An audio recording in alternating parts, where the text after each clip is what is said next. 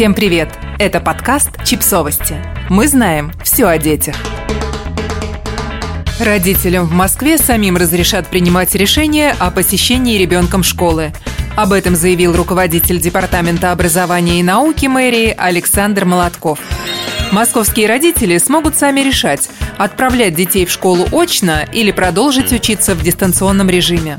Для того, чтобы оставить ребенка дома, нужно будет уведомить классного руководителя в письменном виде. Об этом, как сообщает «Эхо Москвы», заявил руководитель Департамента образования и науки мэрии Александр Молотков.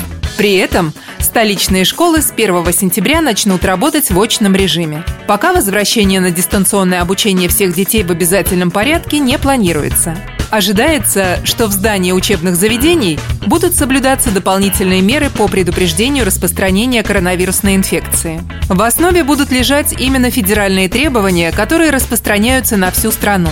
Это термометрия, дополнительная дезинфекция помещений, более частая уборка, обеззараживание воздуха и, самое главное, распределение потока учащихся таким образом, чтобы разные классы не пересекались друг с другом цитирует «Москва-24» мэра города Сергея Собянина.